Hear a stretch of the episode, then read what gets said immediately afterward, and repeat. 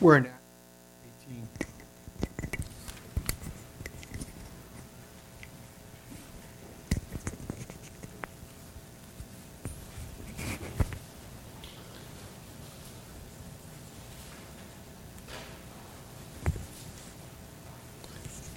If anyone pays attention to, I don't know if anyone reads my weekly emails, but if you do, and you actually open the bulletin part, this is a completely different bulletin, and there's a reason for that.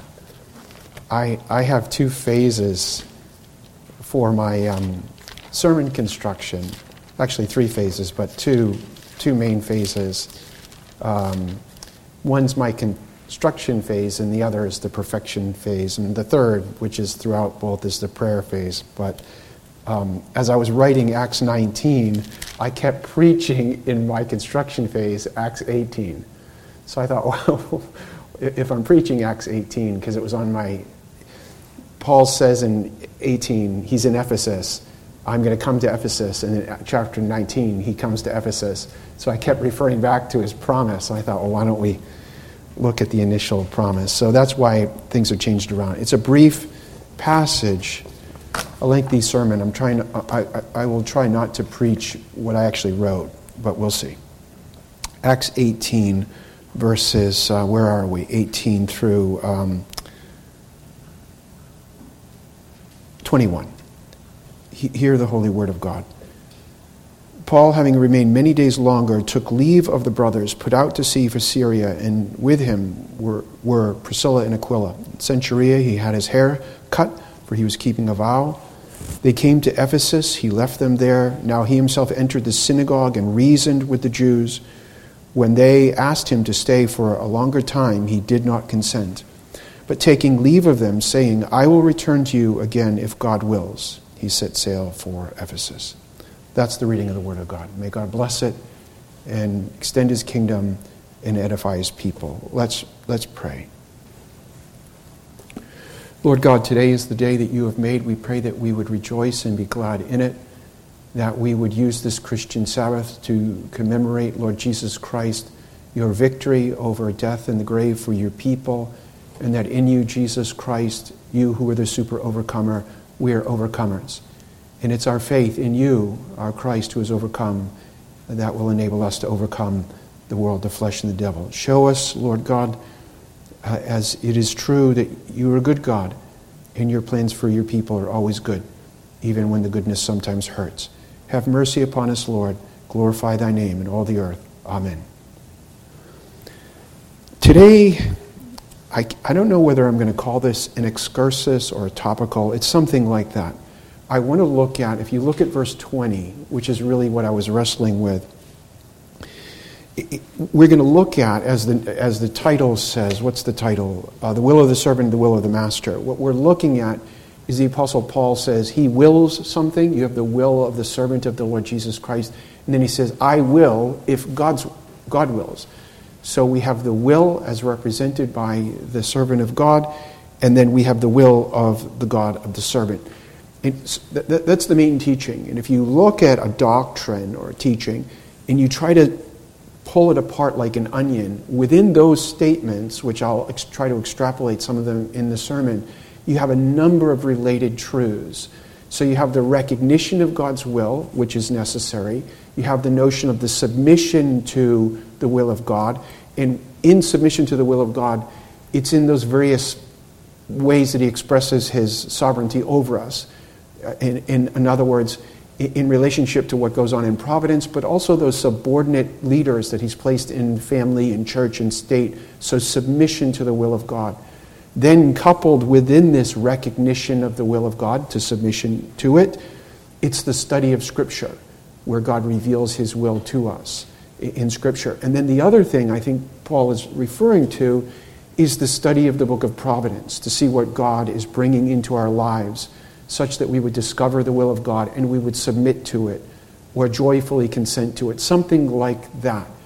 And then also related to what we're looking at in this excursus on the will is the Apostle Paul understands, he acknowledges, understands, and rejoices in his calling by the Lord Jesus Christ. He knows who he is.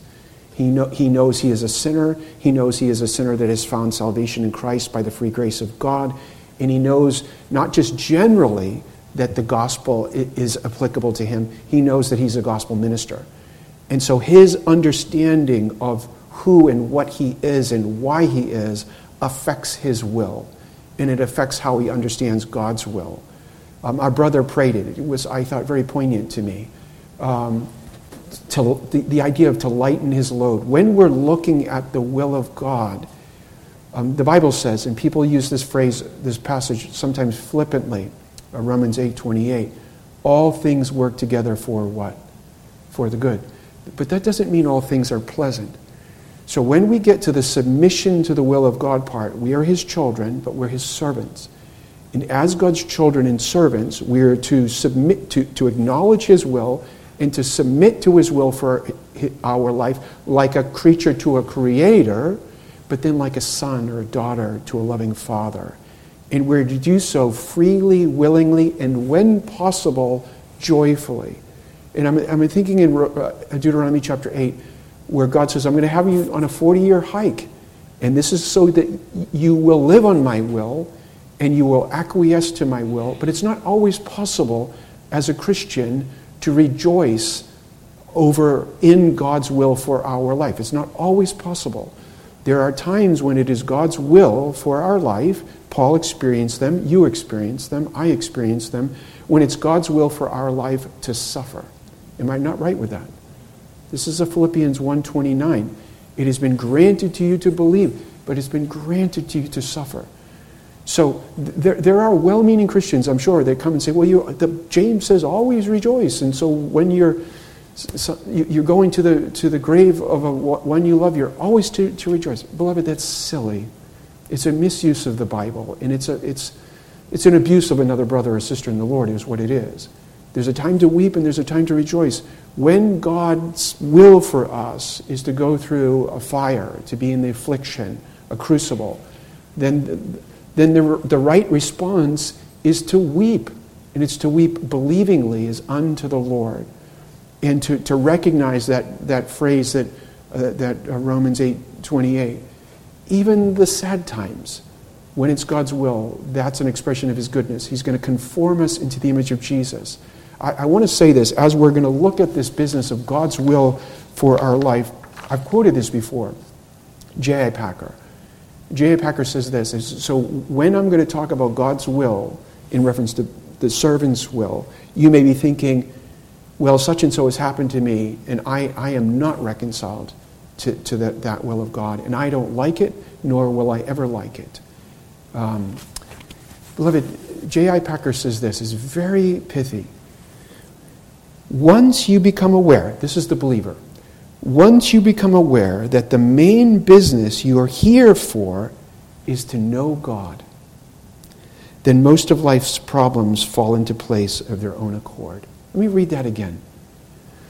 Once you become aware that the main business you are here for is to know God, most of life's problems fall into place of their own accord. So that means when God's will is to put us in a crucible, even that crucible is designed to conform us into the image of Christ, that we would know God, we would be known by God in an increasingly loving, experimental way. So we're looking at the recognition and the submission by the child of God to the will of God. Now I will say this. The only way that we could recognize God's will for us, both in Scripture and in providence, in his works, so word and works, and to love it, and to obey it, and to submit to it, is by faith. This is not bootstraps. Bootstraps don't work. So this is by faith.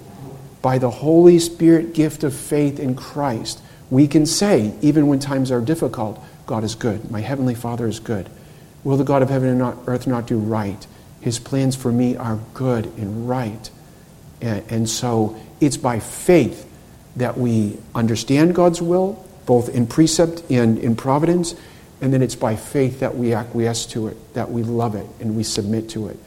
And then I will say, related to that, to the person without faith, whether they're in the church or out of the church. because being in the church is not the same thing as being in Christ. So without faith, you will never recognize the will of God for your life. Not rightly, not reading the Bible, not looking at providence. You will not recognize it. You'll not understand it. This is a Romans 8:7. You can't understand. Romans 3:1-19. 1 Corinthians, 2:12-16. Only the spiritual man discerns spiritual things. The fleshly person, they can't understand. And so you'll not be able to recognize, nor will you be able to submit. Because when we're looking at the aspect of God's will, it brings in the notion of God's lordship. And this is something that the fleshly person, the unconverted person, they will not bend the knee. They will eventually, but they will not bend the knee to the lordship of God. Philippians 2, they will eventually, but it will be too late. So we're going to look at basically a topical on the business of the will. I want to start with a very brief definition. You may come up with a different one. I'm using a definition which is common in the Reformed faith. Louis Burkhoff, if you have a systematic theology, or you don't, I recommend buying his. Here's his definition of the will. The will is the power or the faculty of self-determination. The power or the faculty of self-determination, or the power to plan, to form a plan of action. Now, regarding the power or the faculty of self-determination, as regards to the will of God, it is also His power of self-determination. But unlike man's power of self-determination in the will, which is created and gifted, God's will is part of His essence. It is eternal. It's uncreated. It's who He is, and it's an expression of who God's is. And so when we talk about the will of God as an aspect of who He is, this power of self-determination to carry out God's plans. My pastor, Pastor Hobbs, would always say, paraphrasing from the book of Isaiah, men make their plans, but God carries His out. It's a loose paraphrase from a number of places in Isaiah. Is that true? Men make their plans, but God carries them out. That's exactly right. And so Nebuchadnezzar learned, the Holy Spirit taught Nebuchadnezzar in Daniel chapter 4, that God is God and man is not. And he talked about the will of God. He says God does whatever He wants to anything and anyone, because He is the creator. He is the sustainer, the sovereign governor. And He's answerable to no one. This is a Daniel chapter 4. Now, when we talk about that kind of God and an expression of His will, His plan, His self-determining power, plan, even as Reformed Christians, it's a little overwhelming. And I remember my minister, again, to paraphrase my minister, he quoted one time, God is so sovereign, he can take your breath away. And I know he was referencing the death of his first wife. So sometimes we talk about the sovereignty or the sovereign will or of God, and we're too trite with it. He is so sovereign. He gives life and takes it away. He gives health and He takes it away. But so when we're looking about the will of God, in one sense, the will of God is utterly limitless. No one can thwart God's will in one sense. And in another sense, God's will is also limited. Now you think, well, Pastor, did you just flip your wig? Did you somehow just, we're going to fire you at the end of this sermon? I promise I have not flipped my wig. It's two different ways of looking at the will of God. As regards to the creature, within the nature of God, His will cannot be thwarted. But as regards to Himself, I want you to think of it. It's a little philosophical, maybe a little bit heady. God's will is limited within His own holy being. In other words, God cannot will to sin. God cannot will to sin. There are people that have fancy arguments. He cannot will to sin. He's 3 times holy. It's against His essential holiness. Think of another thing. These are philosophical conundrums that I think smart Alex love to come up and throw against God. Can God will to not exist? No, God cannot will to not exist, because it's against His holy essence or His holy being. Does that make sense? So as regards to the creature, limitless. But as regards to Himself, God does His limits are within his own blessed being. He cannot will to sin or will to exist. I know it's kind of philosophical, but there are many mysteries within God, within the Godhead, in God and God himself. The Bible says in Deuteronomy 29:29, hidden things belong to me. So the revealed things belong to us and to our children, which is Scripture and then providence. But God has many mysteries in himself. So as regards to his will, he does have limits in that way. Now, let me read to you something from Ephesians 1. This references the will of God in the will of his decree, his eternal plan, as a reference to what we see. This is Ephesians 1:11. This is one of the reasons I would be a Reformed Christian. Even when I was an Arminian, I wasn't really Arminian. I didn't even know what an Arminian was. I just loved Christ, and I didn't know that I didn't know. So that I actually don't think there are a lot of really card-carrying Arminians, but that's just me. Ephesians 1:11. Also, we have obtained an inheritance, having predestined according to his purpose, who works all things after the counsel of his will. That's the will of God. It's utterly comprehensive. In regards to his decree, it's his eternal plan. Here's how we understand it from our secondary standard, which is a summary of our primary. What are the decrees of God? When you think decree, think plan. What are the decrees of God? God's decrees are the wise, free, holy acts of the counsel of his will. It's the will of God, whereby from all eternity he has for his own glory unchangeably foreordained whatsoever comes to pass in time, especially concerning angels and men. So read Westminster Confession of Faith, chapter 3, with all the proofs, and then chapter 5, what our brother led us in, which is providence. You have the eternal plan, chapter 3, and then you have how God effects that plan in the work of creation and providence. So we're not robots. There are real secondary causes. It's a mystery to us, but there are real secondary causes. Now, as regards to the power of self-determination for man, we looked at the will for God. Will for man is also the power of self-determination, but it's a created ability and a gifted or a graced ability. It is the part of the image of God in man. I know we're fallen in Adam, and I know that the image is defaced. In a narrow view, we've lost true righteousness, true holiness, with dominion over the creatures. That's true. But in a broad sense, we still are image bearers of God. We're spiritual, we're religious, we're culpable. This is why even after the fall, in Romans chapter 9, Genesis chapter 9, there's still the death penalty for killing of man, because man is still an image bearer of God, in that broad sense. So sometimes you read Reformed writers and they're like, well, you're totally depraved. I agree with that. That's the narrow sense, the true righteousness, the true holiness, and so on. The broad sense is we're still spiritual and responsible and religious. So when we talk about the will of man as the power to self-determine, plan, and so on, it's part of the image of God in man. It's a spiritual thing. And then as regards to this ability, most theologians, and I read Reformed theologians, consider the will of, Paul says, I will, I desire to go to Jerusalem, then I will to come back to Ephesus. That power is part of the faculties of the human soul. Now, if you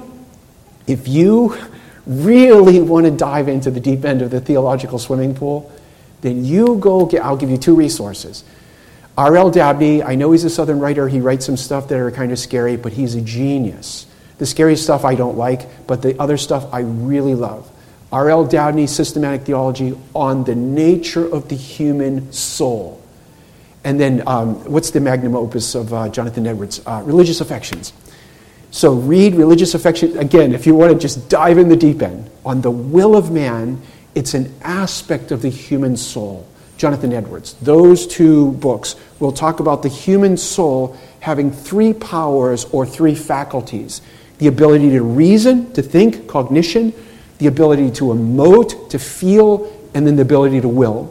So when we're talking about the will of man, it's an aspect or a power or a faculty of the human soul. Both of those writers, super interesting. You're going to leave there thinking, oh, I thought I knew what I knew, and you won't, because you're in the deep end.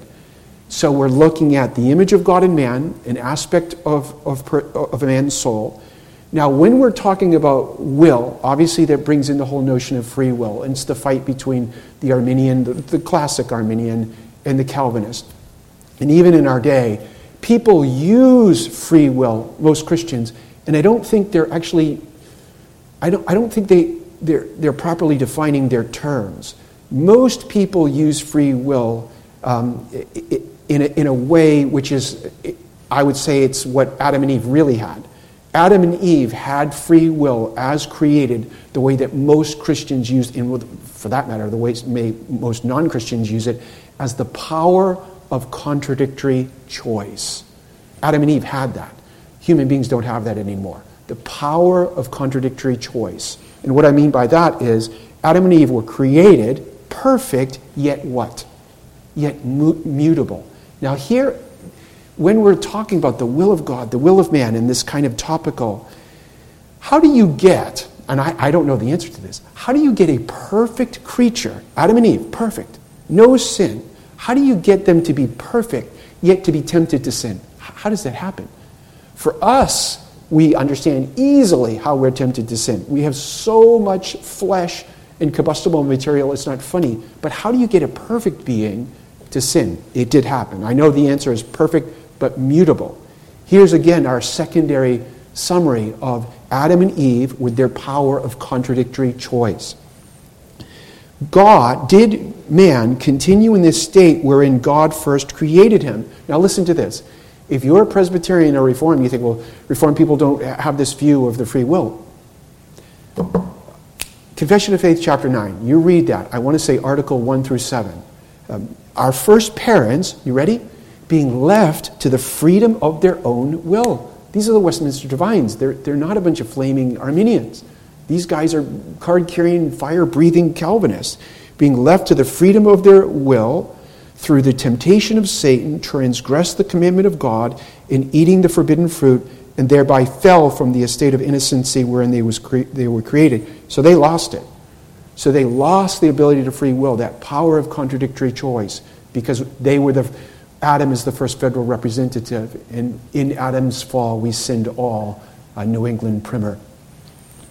There are two books I want to reference in relationship to the will of man. They both teach the same thing, but you would think they were contradictory things. What's Martin Luther's famous book where he writes against Erasmus? Bondage of the what? And of course we're all like, yes, Martin Luther beat up on Erasmus. Erasmus was a genius. You read Martin Luther's Bondage of the Will. It's 400-something pages. I mean, it is, again, we're in the deep end here. And what Martin Luther was saying is, from Adam's fall, now man's will is bound. We're dead. Fallen man is no longer free to will that which is, and I'm going to be specific here. Fallen man is no longer free to will that which is pleasing to God. Fallen man, left to himself, is not free to will to repent unto God, to believe unto God, unless God does something to him. Because he's dead, because he's in bondage. That's Martin Luther's bondage to the will. That man's will is not free because of the nature. And then Jonathan Edwards, in his book, he writes the book Freedom of the Will. And you think, well, is Edwards against Luther? Is Luther against Edwards? No, they're writing the same thing. So here's where Edwards would say, well, we are actually, our wills are actually, have a form of freedom within our nature. If you are dead to God, then you are not free to do things which are Godwardly pleasing, but you are free to sin. The unbeliever who is dead in their sins and trespasses freely sins, freely rejects God, because it's within that fallen nature. Does that make sense? And then likewise, the believer, when he's been given a new nature by the Holy Spirit, they are now freely receiving the Lord Jesus Christ. They freely come to Jesus. This is where some hyper-Calvinists get it wrong. You Calvinists, or no, this is not the hyper-Calvinists. I think they've got it wrong, and so do the Arminians. No one comes to Jesus kicking and screaming. I know sometimes people say that. When you came to Christ, when the gospel call went out and the Holy Spirit gave you a new heart, gave you new eyes, you came most freely, most willingly, because we have a new nature. So if the nature is dead to God, then you're dead to do things which are Godward, but you're alive to do things sinward. Does that make sense? But when you have a new nature, you receive Jesus Christ willingly. But with the believer, this is part of the difficulty of the believer, Paul, us, we have two natures. The unbeliever has a fallen nature, but we have the born-again, regenerate nature, and we also have the flesh. And that's part of the fight. Paul says in Romans 7 and 1 Peter 2, and James says in James 4, our flesh has a will that says we want sin, but the Holy Spirit within us says you have a new nature which wants things which are holy. So we have a competition of two competing wills because of the two natures. But apart from God in Christ, fallen nature sins freely, rejects Jesus freely, and is bound against God, unless God converts. So those both books, I recommend them to you. Now, what we learn when we're looking at Paul saying, I desire to come back, I desire to go to Jerusalem, if God wills, we learn, one, that God has a will. Human beings, Christians, have a will. And I want to look at Paul's recognition of his own calling, who he is as a creature, and then who he is as a Christian, as regards to his acknowledgement of God's will, his loving it and submitting it. Paul here has been traveling around in his missionary journeys. And he's converted, he goes to Syria, he goes to Turkey, he goes to Cyprus, he's been over to Athens, he leaves Athens, it wasn't a very fruitful mission, he goes to Corinth, he stays in Corinth for a year and a half, and now he plans to go to Jerusalem to fulfill this vow, and he goes to Ephesus for a little bit, and then he plans to go back to all the Christians in the churches that he's established, God the Holy Spirit has established through him. This is his plan. This is his will. Remember that power of self-determination. Okay, I'm going to go here, here, here, here, here. I'm going back down to Jerusalem. And while I travel back down to Jerusalem, I'm going to be working the whole time. I'm going to go back over all of those areas where I already evangelized and taught, and there are Christians there, and I'm going to visit them, and I'm going to minister Christ to them. That's Paul's will. One of the things that would help us as Christians, regarding acknowledging God's will and submitting God's will, is if we knew who we were. Our brother talked about the doctrine of assurance, of being in a state of grace, which I love. It's one of my favorite doctrines. If we knew, Paul knew, I'm a child of God. I have been saved from my sin. I'm a Pharisee, and now I consider that stuff dung, and only Christ, only his righteousness. So he knows who he is, and he knows what Christ has saved him for. And this is key. Paul knows that he's been called by the Lord Jesus Christ to be a herald of the Lord Jesus Christ. And he sends him to Jews. He sends him to Gentiles. Paul knows he is an international ambassador for the Lord Jesus Christ. He knows that's Christ's will for his life. So then what do we see Paul willing? I want to go everywhere and preach to everybody. He knows the will of Christ for his life. He knows his calling, he knows his commissioning, and he knows his gifting. And I would say this.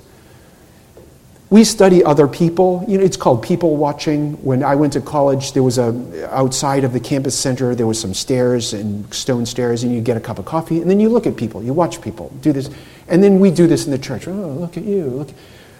We're better people watchers than self-watchers. If we could watch ourselves, know who you are in Christ. I'm a child of the King. I'm a daughter of Christ. I'm a son of God.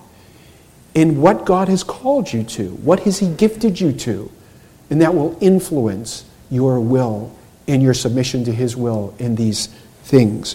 And I want to look at, in particular, what we see as Paul expressing his will to these Ephesians, and I mean the liberty of our will, or the liberty of Paul's will in relationship to the will of other people. He goes to Ephesus, and he goes to the synagogue. He begins to teach the Jews in the synagogue from Scripture that Jesus is the Christ, and he gets a favorable hearing here. And And they say to Paul, we want you, it is our will that you stay here and keep preaching Jesus to us from Scripture. That's what they say. It is our will that you stay here and preach Christ to us. Now, if you were a preacher of Christ, a teacher, if you're a Christian, and someone says, you know what, it's my will for you to keep talking to me about Jesus. Can you keep telling me about Christ, the Lord of glory? Can you imagine? You would say, no, actually, that's not my will right now. But that's what he says. Here we have people that express their will. We want you. And we want you to tell us about Jesus, which is a good thing. And Paul amazingly expresses his own will, and he says what? No. You will that I stay, I will that I go. And I know this is a minor point to the passage, but I think it's worth bearing out. Many times, even true Christians, because we have the flesh, when someone else's will conflicts with our will, they want something we don't want, we think that they're doing something wrong to us. If you say to a person, I want you to do thus and so for me, and they say, that's not my will, no. How does that go down with us? It doesn't go down well. When there is no sin involved, when a person thwarts the will of another because it's not their will, when there's no sin involved, there's no sin. When Paul says, you will desire that I stay, I don't desire to stay. I have a previous obligation. It is not sin. We need to be careful as Christian people against the tyranny of another human being's will. Chapter 21 of our confession, chapter 21, paragraph 1, article 1, article 2, on the liberty of conscience. It's either 20 or 21. One's religious worship. The freedoms that Christ has purchased for us. There is such a thing as the liberty of conscience. It's a Protestant thing, by the way. The Roman Catholics do not have this. You can't technically be a cafeteria Catholic, though everybody is. You have no liberty of conscience as a Roman Catholic. You're bound to believe the magisterium and the Roman pontiff. But it's a Protestant concept that we are bound to the Scriptures, hold our will. We are free. Christ has made us free, and the only thing we're bound to is God's will as expressed to the Scriptures. So if I could say, we have freedom of conscience, liberty of will, rightfully understood. And we cannot play the tyrant against another person's will because they have liberty of conscience. They have liberty of will, rightfully understood. What do I mean? Us parents, we do this all the time. Our kids are little. Of course, we run the show when the kids are little, at least if you were like us or like my parents. We run the show because they're little. They don't know how to run the show. We err when our kid hits to be, I don't know what they are. Let's say our child wills to study one thing at university. And we will, as a parent, they study another thing at university. And it's not sin. And the child says, I have no desire for your thing. And I actually have no gifts for that thing. I have a desire for the other thing. And I have gifts for the other thing. I will the other thing. Beloved, beware of playing the tyrant against another person's will. We are not the Lord of the conscience. We are not the Lord of their will. So when there's no sin, now there's disappointment on the side of the people that Paul says no to them, but there's no sin there. Does that make sense? When someone says, you desire something, you will something for me, but I don't desire that. Many years ago, a brother minister said to me, I want you to go to Uganda. I want you to go to Uganda, and I want you to preach in Uganda, and it's God's will for you to preach in Uganda. And I was really sick at the time. And I said, well, I don't understand this. God opened all the doors to send me to Pensacola. I love Pensacola. And he sent me here. And you're telling me, God is telling you that God's will for my life is to go to Uganda. Yes. Why hasn't he told me? Why hasn't he given me greater health? Why hasn't he given me these desires? Why hasn't he opened these doors? You see what I mean? So it's not just the parent that tyrannizes the child. We do it all the time. This is God's will for you. If there's no sin, we are free to choose those things which maybe will conflict with the will of another. And now when Paul says to them, no, I'm not going to stay. It's not because he's being faithless to them. He's actually trying to be faithful to a prior commitment that he made concerning God, and that is in reference to a vow or an oath.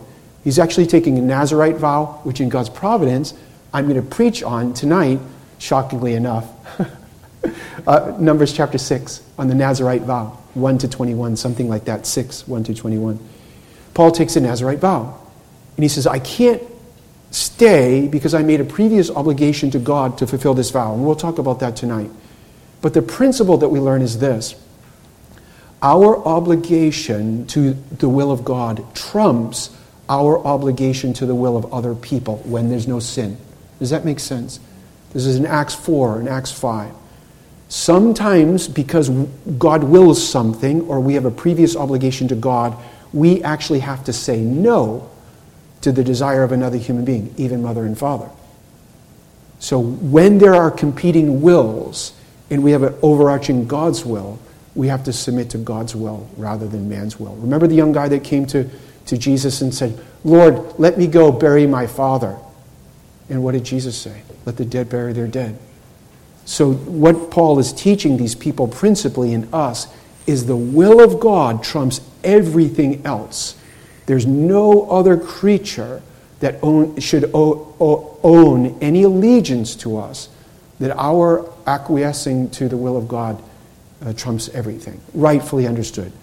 We should be careful because our sin is always looking, I'm sorry, mother and father, I can't help you because my money is korban, you can just starve to death. We have to be careful when we use the will of God card because our flesh will want to use it as a cloak for unrighteousness. And the other thing I'll just point out briefly, when Paul says, no, I'm not going to stay with you, I'm going to Jerusalem, notice that he leaves behind Priscilla and Aquila and also Apollos. So, and these guys are Bible teachers.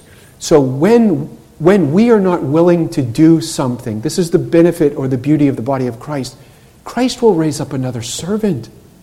Christ will wait. If we say, I cannot or I will not, God in his infinite kindness can raise up another Christian servant to say, I will. They cannot, they will not, I can, and I will. All by God's design. And then Paul, when he talks about the will of God, it reveals to us the nature of God. It teaches us that God is. Now, some of us have family and friends that are atheists. They would be propositional atheists. I'm making a distinction between a propositional atheist and a practical atheist. A propositional atheist says there is no God, he watches the Hawkins, Dawkins, and then he tries to do those arguments. A practical atheist is they say there's a God, but they live like there's no God. Beloved, when the Apostle Paul says under the inspiration of the Holy Spirit, I'll come back if it's God's will, he's teaching necessarily the doctrine of theism, that God exists. And I would argue by implication the doctrine of Trinitarian theism. Gods that don't exist don't have wills. So when we're looking at here, this is the believer who knows that God is. He knows God, he's known by God. So it's a test. When we acknowledge the will of God, it's an acknowledgement that our God is. Hebrews 11:6. And the other thing that it represents to us is the personality of God. We talk about God having person. God is a person. God has a personality. He thinks, he acts, and God come in the flesh, emotes, he feels. This is in contrast with pantheism. What's pantheism? Pantheism is the Spirit of God is everywhere, it's in the trees, that God is just this nebulous force. That's not true. God thinks, God acts, God wills. It's person. It's the personhood. It's the personality of God. So he exists.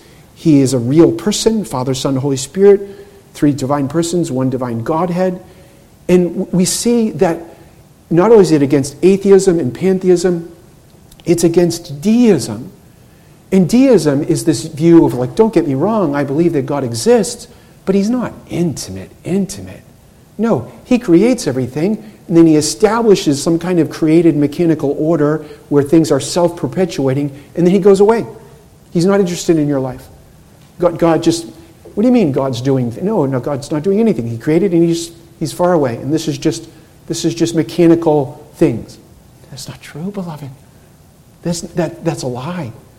And we're susceptible to that, and it's completely depressing. God's man here recognizes God's will is intimate. He's intimately involved. There's nothing that happens in your life apart from the will of God. Nothing. I'm losing all my hair. I've lost all my molars. You have 12 molars. I broke them all. All gone. But the Bible says that a sparrow doesn't fall from the sky to the ground, but by the what? The will of God.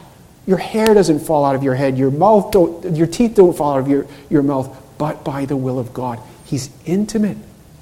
And this is what Paul is teaching these guys just by implication, that our God is intimate, universally active on the whole planet. And for the believer, it's good. And the good is conforming into the image of Jesus. And when he says, I'll come back if it's the Lord's will, this is what we love to talk about in the Reformed camp, which is the sovereignty of God. This is an aspect of God's sovereignty. Sovereignty. Like sovereignty. Not just like fighting with people on the internet because we think we know more, which is ridiculous. If we do this, just... A proud Calvinist is an oxymoron. It's in 1 Corinthians 4:7. Why do you boast about anything? If you're a Calvinist, you say, God gave me everything, right? You stupid Arminians, I know more than you.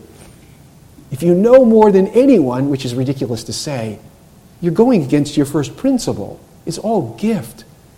And so when we talk about the sovereignty of God, God is master, and he's governing everything. And the way that we discern the will of God, and this is, guys, write books on this. I can save you a lot of money. You don't have to go to Books a Million. CBD is not worth... No, CBD, yeah, you can still find stuff in CBD, Christian bookstore distributors. What's the other one? Family Life Way? What, I don't know what it is. You can burn those places to the ground. There's not anything except the Bible that's worth anything in them. Maybe a couple of commentaries by Matthew Henry. But when we're talking about the will of God, God reveals his wills to us in two ways. Theologians will refer to it as God's preceptive will or his revealed will. That's Scripture. And then they'll speak about the will of God as his decretive will or his hidden will. That's his plan that we see worked out in providence. Now, when I think Paul's talking more about his what he sees in the work of providence, but let's talk about discovering God's will for our lives in his preceptive will, in his revealed will. Most of the conundrums that we have. Oh, I don't know. Should I marry? Let's just use the example. We have Christian young woman, and she says, is it God's will that I marry this young fellow that I meet? And then you say, and then we'll give her the Bible. And we'll say, so you're a Christian, yes. Is the young fellow you met, is he a Christian? Oh no, he hates Jesus from the get-go. And then, but is it God's will that I meet? Because we met together, we're in the same class. Is it God's will? What's the answer? No, it's not God's will. Why? 2 Corinthians 6:14-18. No. 1 Corinthians 7, I don't know, verse 34, 35. Marry only in the what? Lord. And then when you blow off God and you marry, now is it God's will that you stay married? Yes. See how this works? I don't know. What should I do? I don't know. So a lot of us trying to figure out God's will, we would not have the difficulty if we spent a lot more time in the Bible. And I don't mean your Bible time, the 5 minutes in the morning, check. I mean, what? Search, pray. Many years ago, I've used this as an example when I was a carpet cleaner. I'm cleaning the carpets, and of course I'm telling everybody about Jesus. And the lady said to me, I'm a Christian too, and I'm just trying to discover God's will for my life. I'm like, what do you... She said, I just want to know, is it God's will for me to divorce my husband? I'm like, oh, lady, I don't know about this. And so I said, well, I have a couple questions for you. Did he cheat on you? No, he didn't cheat on me. I know, that's okay, Matthew 5, Matthew 19, no cheating. I said, did he desert you? No, he's on the couch next to me at night. He did desert me. That's a 1 Corinthians 7. I said, lady, I can save you a lot of time. He's yours. So you see, searching God's will, and sometimes it won't say to us the exactitudes. It will give us the principle. Should I go? Is it God's will for me to go to church on Sunday? Are you in the hospital? No. Is your wife in the hospital? No. Yes, it is God's will. Because the Bible says in Hebrews 10, Now, if you say to me, is it God's will for me to wear my white socks today or red socks today? This, we move out of the realm of discovering God's will for us in Scripture, because God doesn't tell us in Scripture whether he wants us to wear the white ones or the red ones. Now we go over to what I think Paul is saying. If God providentially provides me to come back, I'll come back. Now here's my question, and here's how we discover how you should wear the red ones or the white ones. We know that it's God's will to clothe us. That's Matthew 6. Here's the question. What color socks do you own? I own the red ones. Then it's God's will for you to wear the red ones. See what I mean? We tie ourselves into knots when it is not quite as tricky as that. And now when we deal with the concept of sin and God's will, that mystery will be resolved in heaven. Paul is really saying, I desire to come back. I'm going to plan to come back if God opens the doors providentially. Reading the book of Providence, I will come back. Now, I will say this as regarding discovering the will of God and submitting to it. When you're saying, well, Pastor, you've given me a couple of cute examples. Of course, we can come up with 50 million different examples that could perplex me. Here's what I would say. If you're saying, what is God's will for my life? The first thing that we need to do is ask ourselves, is this thing permissible from God, or is it prohibited from God? So, is it God's will that I rob the Swanee Swifty today? No, because the Bible says don't steal, right? So when we're looking at, is it God's will for me to do this? Go to the Bible and ask the Bible, is this sin? Is this approved or disapproved? If it's disapproved, then it's not God's will for you. That is simple as that. If it's approved, it may be. And then do you have a desire for this thing? Are you gifted, like the Apostle Paul? I'm a preacher. I desire to come back. Now here's the other thing. Sometimes we're not honest. Well, I just want to submit to God's will. I just totally God's will, yeah. I'm going to get off the couch and I'm not going to get off the couch and I'm not going to pray about it. I'm not going to look in God's word. I'm not going to study God's providence. I don't really want the thing. If we are honest about wanting God's will and desiring to submit to God's will, then we need to ask, seek, and knock and push through those doors and look through those doors. The Apostle Paul is looking around. Is there a closed door? Is there an open door? And sometimes Jesus closes a door, and sometimes he opens a door, but he's trying to go through doors. He's trying to go through doors. So we're simply not being honest with ourselves when I totally want God's will. You totally don't want God's will. If you're not studying the Scriptures, if you're not praying, if you're not seeking, if you're not looking at what is God doing in my life? Is he guiding me? Is he leading me? Many of us live unthinking lives. And when the last thing I want to talk about is the whole concept of submission to his will. Our Lord and Savior in the Garden of Gethsemane, he says this. In a case we're thinking, what happens if God wants pain in my life or to go places I don't want to go? Well, he for sure will. Think of Christ. Christ is in the garden. He said, Father, if it be thy will, what? Take it from me. But if not, thy will be done and not mine. We pray this in the Lord's Prayer liturgically every week. Our Father which art in heaven, thy will be done. For the believer, we no longer belong to ourselves. We belong to our God in Christ. And the reflex of the Holy Spirit in us is we want to submit to the will of God because we know God and we're known by him. And I'm going to close with these three things. If you're still thinking, well, I don't know what God's will is for my life. I do. I do know what God's will is for your life, and I'm going to tell you.